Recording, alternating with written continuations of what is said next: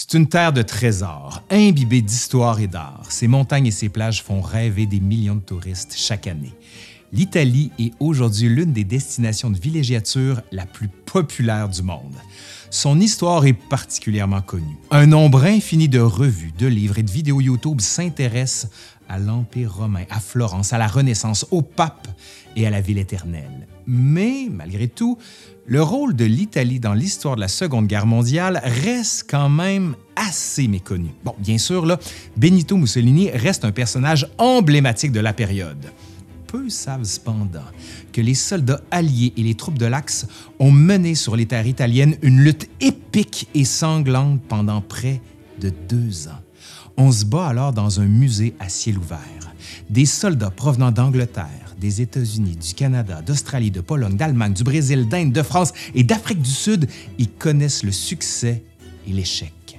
Les Italiens divisés se livrent quant à eux une terrible guerre civile. Bien plus longue que la très célèbre campagne de France, la campagne d'Italie joue un rôle essentiel dans les dernières années du Troisième Reich. Elle met en scène des personnages complexes et imparfaits, tels le général Patton, Mark Clark, Bernard Montgomery et Albert Kesselring. C'est pour les soldats qui combattent un enfer qui ferait pâlir d'horreur Dante lui-même. Et pour m'accompagner dans cet enfer, ben, je me suis dit que ça serait bien d'avoir un passionné d'histoire. Et j'ai nommé Jimo. Oh! Jimo! Hey! T'es comédien, mais t'es surtout passionné d'histoire. Pourquoi t'es passionné d'histoire? Bah, je sais pas, pour plein de raisons, mais entre autres parce que j'aime bien euh, comprendre ce qui s'est passé dans le passé pour mieux comprendre les enjeux sociopolitiques, disons, de maintenant. C'est vrai que ça peut aider, ça. Et si on veut te voir, on peut te voir dans Lâcher prise, dans Larry. Et qu'est-ce qui s'en vient pour toi? En fait, je fais une pièce qui s'appelle Rome avec Brigitte Hankins et c'est les cinq pièces romaines de Shakespeare et je vais jouer Marc-Antoine. Bon, je m'en vais voir ça. Bye! Allez, aujourd'hui, à l'Histoire nous le dira, la campagne d'Italie au cours de la Seconde Guerre mondiale.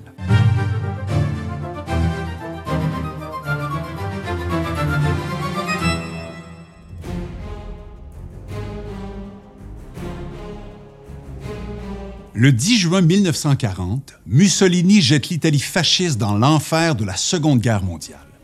Alors certain de la victoire de son allié allemand face aux forces anglaises et françaises, le Duce souhaite utiliser les succès de son voisin pour atteindre ses objectifs de conquête étrangère. Il envahit donc les territoires britanniques d'Afrique ainsi que la Grèce.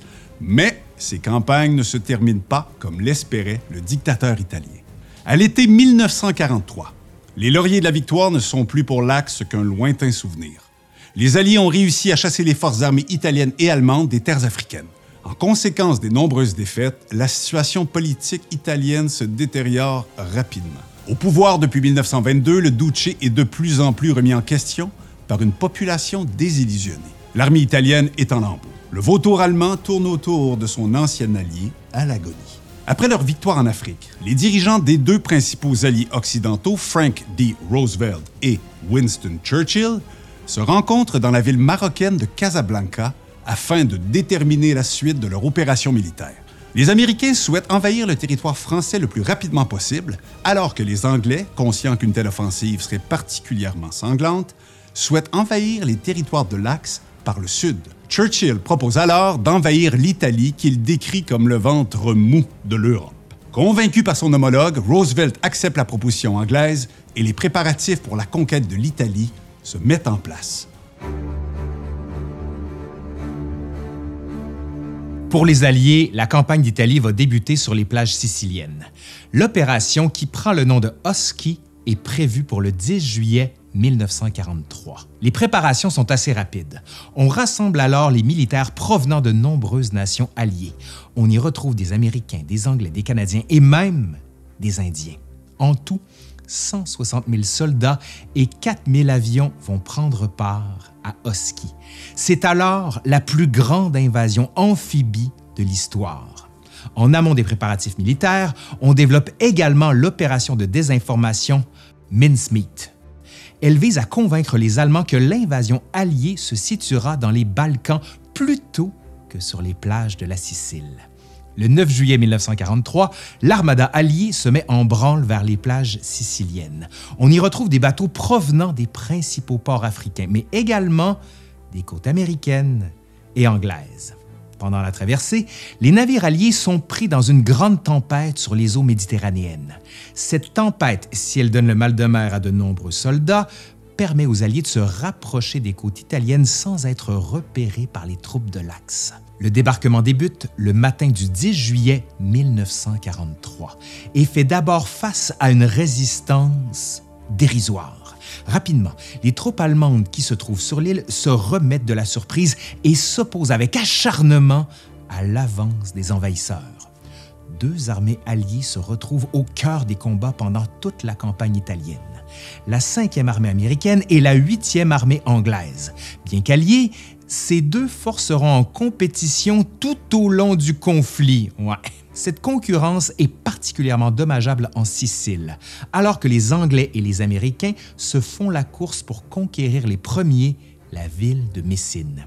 Cette course pour Messine occupe tellement l'esprit des commandants alliés, les généraux Patton et Montgomery, qu'ils laissent les troupes allemandes s'échapper de l'île. Plus de 100 000 soldats de l'Axe et leur matériel fuient la Sicile.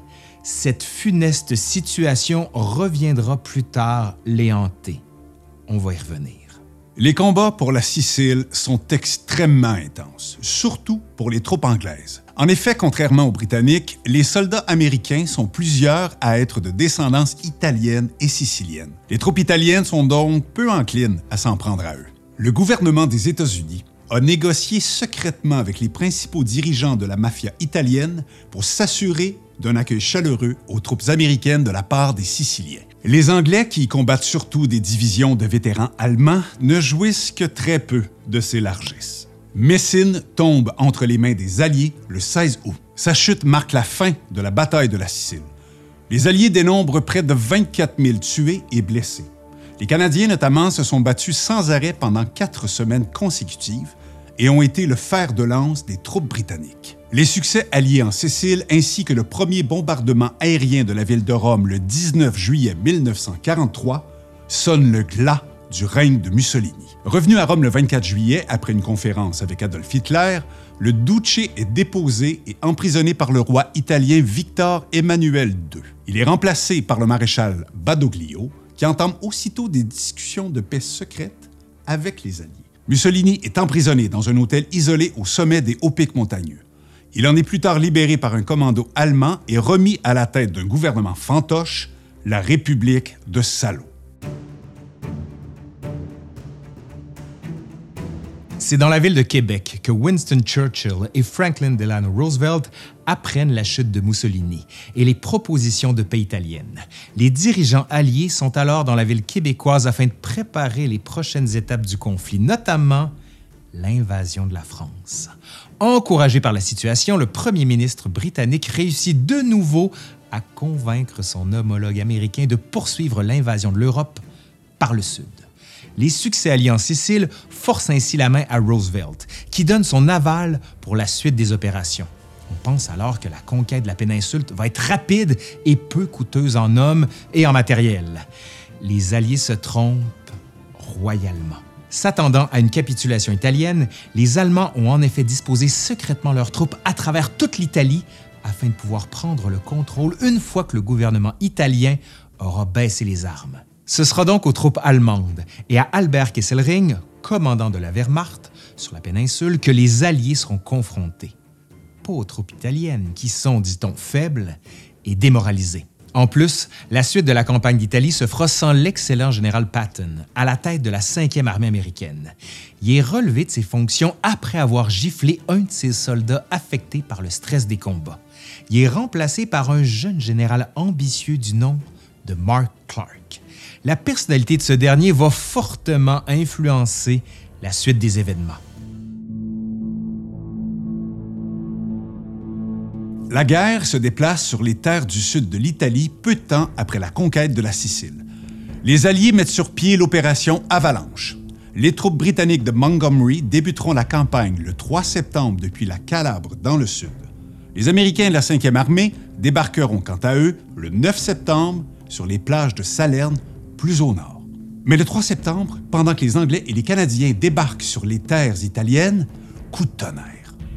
L'Italie signe un armistice avec les Alliés et change de camp. Il faut cependant attendre quelques jours pour que cette nouvelle soit rendue publique. Le 8 septembre, la capitulation italienne est annoncée au monde. Après 1184 jours à combattre côte à côte, les Allemands et les Italiens sont maintenant ennemis. Sans perdre une seconde, les troupes de la Wehrmacht s'emparent du territoire italien. Le royaume de Victor Emmanuel II est maintenant occupé par son ancien complice. La nouvelle de la capitulation italienne est annoncée aux troupes américaines alors qu'elles s'apprêtent à débarquer à Salerne. Des réjouissances spontanées éclatent et mènent un dangereux relâchement de la discipline. Les GI pensent alors que la victoire leur est acquise et s'embarquent pour Salerne sans grande appréhension. Ce que les Américains ignorent alors est que les Allemands les attendent. Les Allemands qui ont réussi à fuir la Sicile sont maintenant stationnés à Salerne. Ceux-ci ouvrent alors le feu sur des soldats américains pris au dépourvu. Mark Clark, auparavant certain d'une victoire facile, est pris de panique. Il suggère même d'évacuer les troupes alliées et de constater l'échec de l'entreprise. Il se ressaisit dans les jours suivants et réussit à rallier ses troupes. Il faut malgré tout que les Anglais, qui avancent vers le nord depuis la Calabre, viennent au secours de leurs alliés. Clark se sent alors humilié et développe un dédain évident pour les Anglais. Dans leur planification stratégique, les Alliés ont divisé l'Italie en deux. La 5e armée américaine monte vers le nord à partir de l'ouest de la péninsule, alors que la 8e armée anglaise le fait à partir de l'est. Rapidement après leur arrivée en Italie, les Alliés réalisent que la campagne sera plus ardue que prévu. Ben ouais. Le terrain de la botte italienne est en effet particulièrement bien adapté pour la défense. Ses terres accidentées et ses nombreuses rivières facilitent énormément le travail des Allemands. Ces routes, souvent montagneuses, sont faciles à défendre et à bloquer. Les soldats alliés doivent se battre pour chaque colline et chaque cours d'eau. Même le climat est du côté des Allemands. Les pluies automnales et hivernales transforment les routes en boue et rendent les déplacements presque impossibles. La chaleur et l'humidité de l'été épuisent les hommes et favorisent la diffusion de maladies comme la malaria. Dès les premiers jours de la campagne, on compte énormément de décès et de blessés chez les troupes anglo-américaines. Les Alliés avancent à pas de tortue. Il leur faut plus de trois semaines pour conquérir les 50 kilomètres qui séparent Salerne de la ville de Naples. Le 1er octobre, les blindés de la 5e armée américaine entrent dans la métropole du sud de l'Italie sans rencontrer de résistance. Les Napolitains se sont effectivement libérés eux-mêmes du joug allemand. Pendant ce qu'on appellera plus tard les quatre jours de Naples, les habitants de la ville chassent l'envahisseur allemand de leur rue. Mais si la ville est maintenant libre, elle est dans un état lamentable. Plusieurs milliers de bâtiments sont en ruine, son port est bloqué, ses rues sont minées et les canalisations qui permettent l'approvisionnement en eau courante sont détruites. Pour compléter le tout, la discipline des soldats alliés se délite alors qu'on assiste à des scènes de pillage et de saccage la 5e armée américaine doit prendre plusieurs jours avant de pouvoir reprendre le combat. Plus à l'est, la 8e armée britannique est également confrontée à l'acharnement des défenseurs allemands.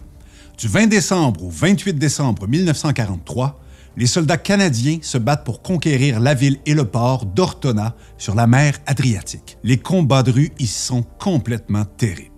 On se bat de maison en maison. La bataille, surnommée la Petite Stalingrad, en référence à la férocité des combats urbains qui s'y déroulent, fait plus de 2300 morts et blessés canadiens, une moyenne de 287 victimes par jour. En janvier 1944, les troupes alliées atteignent la ligne de défense allemande Gustave. Au cœur de ce système défensif se trouve l'abbaye de Monte Cassino, le plus vieux monastère d'Europe et le berceau de l'ordre dominicain. Les Alliés se doivent de franchir les défenses allemandes pour continuer leur chemin vers Rome, situé à moins de 75 km vers le nord. La ligne Gustave se situe dans les montagnes au centre de l'Italie. Elle bénéficie de la présence de nombreuses rivières qui facilitent le travail des soldats allemands. C'est un véritable mur sur lequel l'offensive alliée vient se briser. Les militaires américains, britanniques, polonais, canadiens et indiens sont incapables de percer les défenses allemandes pendant près de quatre mois. Le général Clark, qui souhaite plus que tout conquérir la ville de Rome, envoie jour après jour ses hommes tenter de percer le mur allemand. C'est un véritable carnage. Excédés par la situation, les troupes alliées font de l'ancienne abbaye le symbole de leur souffrance. On la croit à tort occupée par les troupes de la Wehrmacht. Les Alliés décident donc de bombarder le bâtiment par les airs malgré son incroyable valeur patrimoniale. Le 15 février 1944, les bombardiers alliés lâchent leurs bombes sur l'abbaye et la détruisent entièrement. En ruine, elle est rapidement investie par les parachutistes allemands qui l'ajoutent à leur système de défense. En détruisant le bâtiment, les Alliés aident donc grandement la défense allemande. Afin de contourner la ligne Gustave, les Américains décident, le 22 janvier 1944, de débarquer sur les plages de la ville d'Anzio, plus au nord. L'opération Shingle propose ainsi de prendre les Allemands de revers. Ce que les Alliés ignorent, c'est que les troupes de l'Axe les attendent. L'attaque amphibie est un échec retentissant et les soldats alliés sont pris sur les plages d'Anzio sous les bombardements allemands jusqu'au 5 juin 1944. Le 19 mai 1944, les Alliés parviennent enfin à percer la ligne Gustave et peuvent reprendre leur conquête de la péninsule italienne. Les Allemands se retrouvent alors pris entre les Alliés venant du sud et les troupes américaines débarquées à Anzio, plus au nord. Le général Mark Clark a alors une occasion en or de couper la retraite allemande et de détruire une grande partie de la Wehrmacht présente en Italie. L'orgueil de Clark prend cependant le dessus et, au lieu de se diriger vers l'est et d'encercler les divisions allemandes, il se tourne vers le nord, vers Rome. L'Américain souhaite en effet être le premier général de l'histoire à conquérir la ville éternelle par le sud. Il menace même de tirer sur ses alliés anglais s'ils essaient d'entrer dans la capitale italienne avant lui. Le 5 juin, Rome tombe entre les mains de la 5e armée. C'est la première capitale de l'Axe à tomber entre les mains alliées. Cette conquête se fait cependant au prix de la survie des armées allemandes. Celles-ci fuient vers le nord et s'y retranchent sur de nouvelles formidables lignes défensives. Le 6 juin 1944, la campagne d'Italie devient secondaire aux yeux des militaires et du public anglo-américain. Les soldats alliés débarquent en effet sur les plages de Normandie et ouvrent un tout nouveau chapitre du conflit. Près de la moitié de la péninsule italienne reste malgré tout à être conquise. Les dirigeants alliés décident alors de poursuivre la campagne d'Italie afin de forcer les Allemands à y maintenir des troupes qui seraient autrement employées à combattre en France. C'est pendant la campagne italienne que les Alliés développent leur premier effort d'envergure visant à protéger le patrimoine historique et culturel des destructions de la guerre. La chaotique conquête de Naples et la destruction de Monte Cassino ont démontré à l'état-major allié que leurs politiques patrimoniales jusqu'alors mises en place sont inefficaces. On décide de mettre sur pied le Monuments Fine Arts and Archive Program, dont les officiers, les fameux Monuments Men, sont chargés de prévenir la destruction et de réparer les bâtiments historiques. Ils doivent également trouver et restituer les œuvres d'art pillées par les Allemands partout en Europe. L'expérience acquise par les Monuments Men en Italie permet aux Alliés d'envahir la France, la Belgique et les Pays-Bas, tout en protégeant efficacement les trésors patrimoniaux de ces nations en guerre. Après la conquête de Rome, les Alliés se retrouvent confrontés à la ligne gothique, une nouvelle structure défensive allemande. Eh. Les combats ont lieu à l'été de 1944. Ils sont intenses et destructeurs. La ville de Pise n'est qu'un amas de ruines lorsque les chars américains y font leur entrée. L'automne 1944 et l'hiver 1945 ralentissent considérablement les combats sur la péninsule. Le froid, la pluie, la boue rendent la vie quotidienne difficile et inconfortable pour les soldats des deux camps. Il faut attendre avril 1945 pour que les Alliés reprennent activement leur route vers le nord. La ville de Bologne est alors conquise et les Anglais comme les Américains arrivent enfin dans la vallée du Pô. Après plus de deux ans de combat dans les montagnes, les Alliés atteignent enfin les plaines du nord de l'Italie. Le 27 avril, Benito Mussolini est arrêté avec sa maîtresse par des résistants italiens alors qu'il tente de franchir la frontière suisse déguisé en soldat allemand. Il est sommairement exécuté. Le corps du Duce est transporté à Milan, berceau du fascisme italien, et est pendu par les pieds au plafond d'une station d'essence. Le 2 mai 1945, les autorités allemandes en Italie, conscientes que la guerre est perdue, capitulent dans la ville de Caserte. Ils déposent les armes quatre jours avant la reddition inconditionnelle de l'Allemagne. La campagne italienne laisse derrière elle des ruines et un lourd bilan humain. Les Alliés y dénombrent plus de 300 000 tués, blessés et disparus. Les Allemands, plus de 425 000. Les Italiens, à eux seuls, comptent plus de 35 000 morts. Près de 93 000 soldats canadiens ont combattu sur les terres italiennes. 26 000 y sont tués, blessés ou faits prisonniers, soit 28% de leur effectif. C'est un bilan exceptionnellement lourd qui démontre l'étendue de la violence qui englobe l'Italie pendant la Seconde Guerre mondiale. Mais là, j'imagine que vous vous demandez ce qui se passe après. Eh bien, peut-être que vous le savez, mais on a fait une série de 7 heures sur la Seconde Guerre mondiale. Juste ici, là. Faut aller voir. Ben, en attendant, il me reste juste à remercier Laurent Bigawet qui a travaillé sur le script de cette vidéo et aussi de remercier un certain Oh Jean-Moïse Martin dit Jimo.